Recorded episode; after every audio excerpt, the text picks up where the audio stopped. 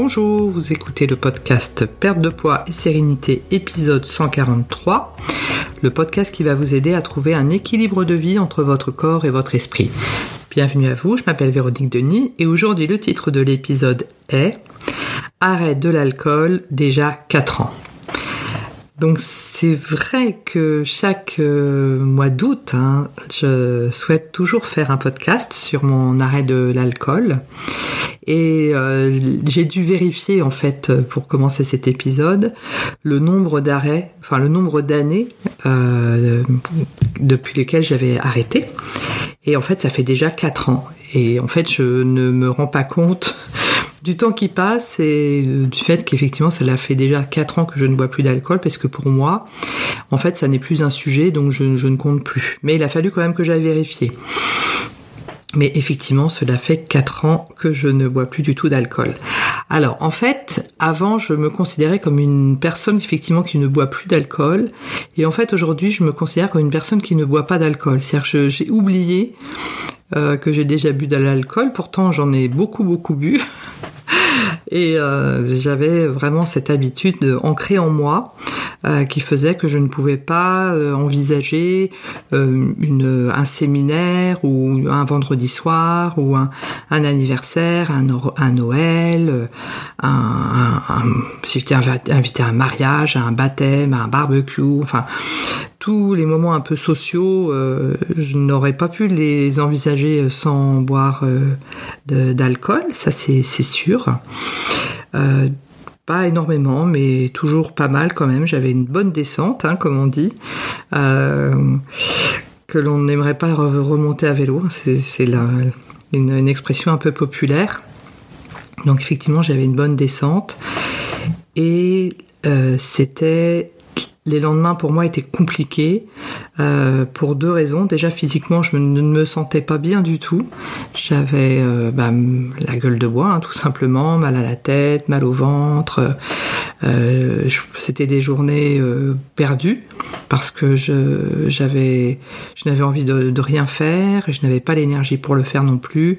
Et puis j'étais ronchon et je m'en voulais, donc je culpabilisais d'avoir de nouveau cédé comme cela, entre guillemets, à la tentation et au mouvement général, et parce que voilà, j'étais rarement toute seule, mais bon, parfois dans la semaine, je pouvais être toute seule à boire aussi chez moi.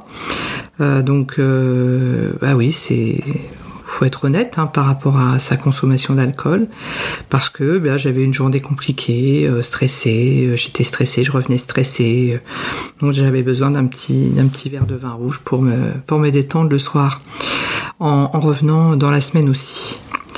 Et donc tout cela cumulé, à un moment j'ai dit c'est pas possible quoi, on va arrêter là, les dégâts. Plus le fait que ça me culpabilisait énormément par rapport à l'exemple que je donnais vis-à-vis de mes fils. Ça, c'était vraiment un facteur déterminant dans mon arrêt par rapport à cela. Et je constate aujourd'hui, 4 ans après, que mes fils, quand ils viennent à la maison, et il n'y a aucune pression de ma part, ne boivent pratiquement pas, ou pas du tout. Et en fait, c'est pas du tout une pression de ma part, c'est-à-dire que même si ils buvaient de l'alcool, il n'y aurait pas.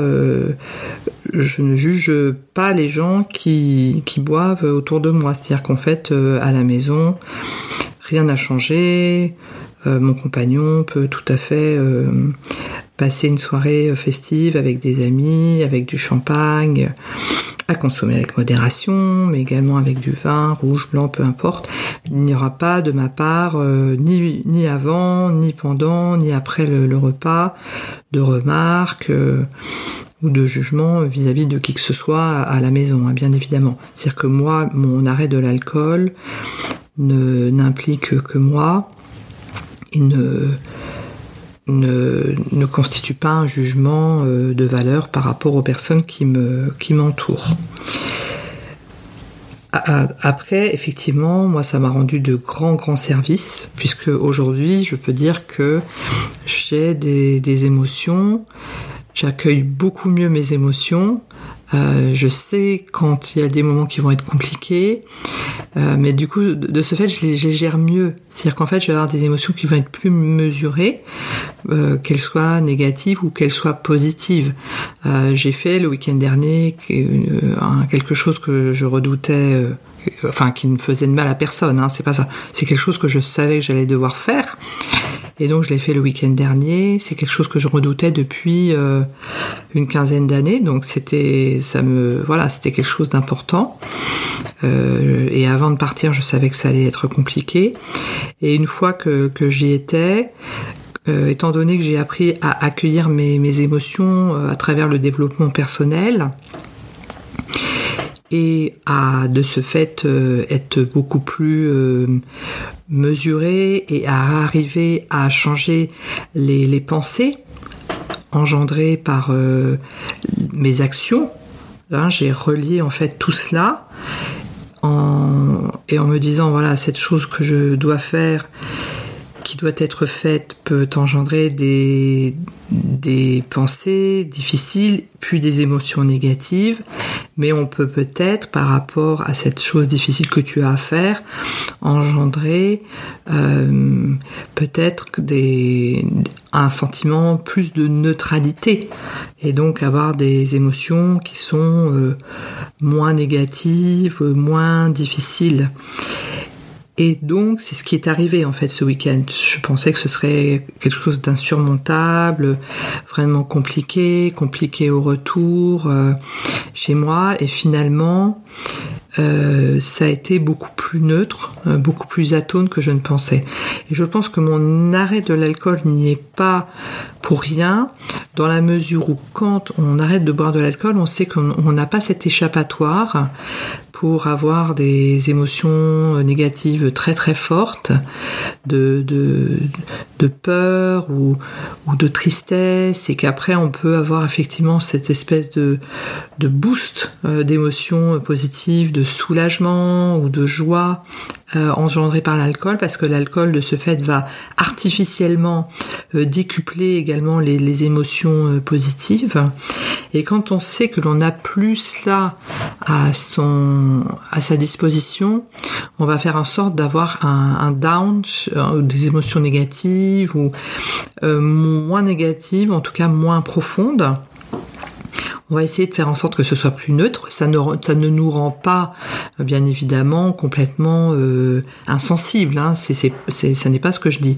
Mais on va avoir tendance à être plus mesuré, en fait, dans le ressenti des émotions, et peut-être à essayer d'interpréter le fait, ce qui nous arrive ou ce que l'on va vivre, de façon plus neutre, pour avoir des émotions comme cela qui vont être moins profondément négatives et qui vont devoir faire en sorte que l'on remonte comme ça pour arriver à des émotions plus positives. Et donc en fait c'est cela, c'est l'arrêt de l'alcool m'a permis d'avoir une plus grande... il y a moins de grands bas et moins de gros hauts en fait. Et de ce fait, j'ai pas une vie pire ou meilleur que qui que ce soit, hein. J'ai une vie bien évidemment qui est 50-50 comme tout le monde, avec des moments positifs, des moments négatifs. Je suis pas tout le temps hyper joyeuse parce que je ne bois plus d'alcool, hein, bien évidemment, mais effectivement c'est plus mesuré en fait, donc ça c'est vraiment important. Et nous sommes allés donc en Espagne et en mois de juillet, donc c'était très très intéressant, mais j'ai eu l'expérience également, ça m'arrive rarement, nous avons dîné avec une famille qui ne boit pas d'alcool du tout, donc les parents, les enfants, la copine, etc. Voilà, ne buvez pas d'alcool. Et c'était super intéressant parce qu'en fait, c'était une des premières soirées où je n'étais pas en décalage finalement à la fin de la soirée. C'est-à-dire que on était sur le même rythme. Et en fait, quand je suis dans des soirées où les personnes boivent de l'alcool et pas moi, en fait, au début tout va bien, et après... vers 23h, minuit, là je me retrouve en décalage. Donc c'est un peu plus long pour moi, mais j'apprécie toujours bien évidemment le contact hein, et la soirée au global. On ne peut pas toujours avoir des moments hyper positifs tout le temps. Je sais que effectivement à la fin de la soirée, je vais parfois, pas tout le temps, avoir comme ça ce petit décalage de rythme hein, en fait en fin de soirée et c'est pas bien grave et je survis très bien par rapport à cela. Et le week-end dernier, j'étais notamment avec d'autres personnes effectivement qui cette fois-ci buvaient de l'alcool et une personne que je connaissais pas tellement qui donc tout le monde à l'apéritif, enfin tout le monde a commencé à un moment à trinquer au champagne et moi j'étais avec mon verre d'eau pétillante que j'aime beaucoup, il n'y a pas de souci. Et en fait la personne m'a dit ah bah tu bois pas d'alcool, je dis non je bois plus d'alcool, j'en ai bu assez pour toute ma vie, donc là maintenant depuis 4 ans ça ne me pose pas de problème, quoi. Tout va bien. Et elle me dit, tu parles comme une ancienne alcoolique, en rigolant, hein, bien évidemment. C'était une blague. Hein. Et en fait, quand on me dit ça, je sais jamais quoi répondre, parce qu'en fait, j'ai pas trouvé en fait la définition d'alcoolique. Est-ce que moi, le fait que je ne pouvais pas envisager un repas convivial ou le fait de terminer une journée en étant très stressée avec un verre d'alcool, est-ce que ça faisait de moi une alcoolique ou pas ? Je sais pas en fait. Je sais pas répondre à la question. Donc il y avait bien évidemment aucun jugement de ma part vis-à-vis de cette personne hein, qui me l'a dit très gentiment et sur le ton de la plaisanterie, il y a pas de souci. Mais j'ai séché, j'ai pas su quoi répondre en fait. Je savais pas quoi lui dire. Et en fait c'est ça, on ne sait pas. Il n'y a pas de limite, il n'y a pas de mesure, il n'y a pas de règle en fait. Mais effectivement, moi, le déclencheur, ça a été de me réveiller comme ça vraiment le matin, en ayant bu la veille, en me sentant vraiment pas bien, coupable. Et j'en avais marre de me sentir coupable en fait. Je voulais arrêter cela et si c'était pas pour passer du fait de me sentir coupable à me sentir fière, je me sens pas fière du tout d'avoir arrêté l'alcool, c'est juste comme on dit en anglais, my new normal, c'est ma nouvelle normalité en fait l'alcool, donc il n'y a pas de fierté, rien de spécial. Mais alors le matin quand je me lève, parce que la veille je suis sortie et qu'effectivement on est rentré à minuit, 1h du matin, voire plus tard, et que le matin je me lève en forme, alors ça c'est bon. Je pense que le plus agréable comme cela par rapport à cet arrêt de l'alcool, c'est le fait de me réveiller tout en sortant hein, avec des amis au restaurant ou avec ma famille, etc. Le soir, je me couche à minuit, 1h, 2h du matin et le lendemain matin, je me réveille, je suis en forme, je fais plein de choses et je profite vraiment de ma journée. Donc j'ai profité, c'est double avantage en fait, j'ai profité de ma soirée la veille parce que bien évidemment je ne sors qu'avec des personnes avec qui j'ai plaisir à passer du temps et le lendemain matin je sais que je vais me réveiller en forme et que je vais profiter de toute ma journée. Et ça en fait par rapport à mon arrêt de l'alcool, je pense que c'est ce que je préfère le plus et ça vraiment ça n'a pas de prix. Ce podcast est à présent terminé. Je vous remercie de votre attention et je vous dis à très bientôt.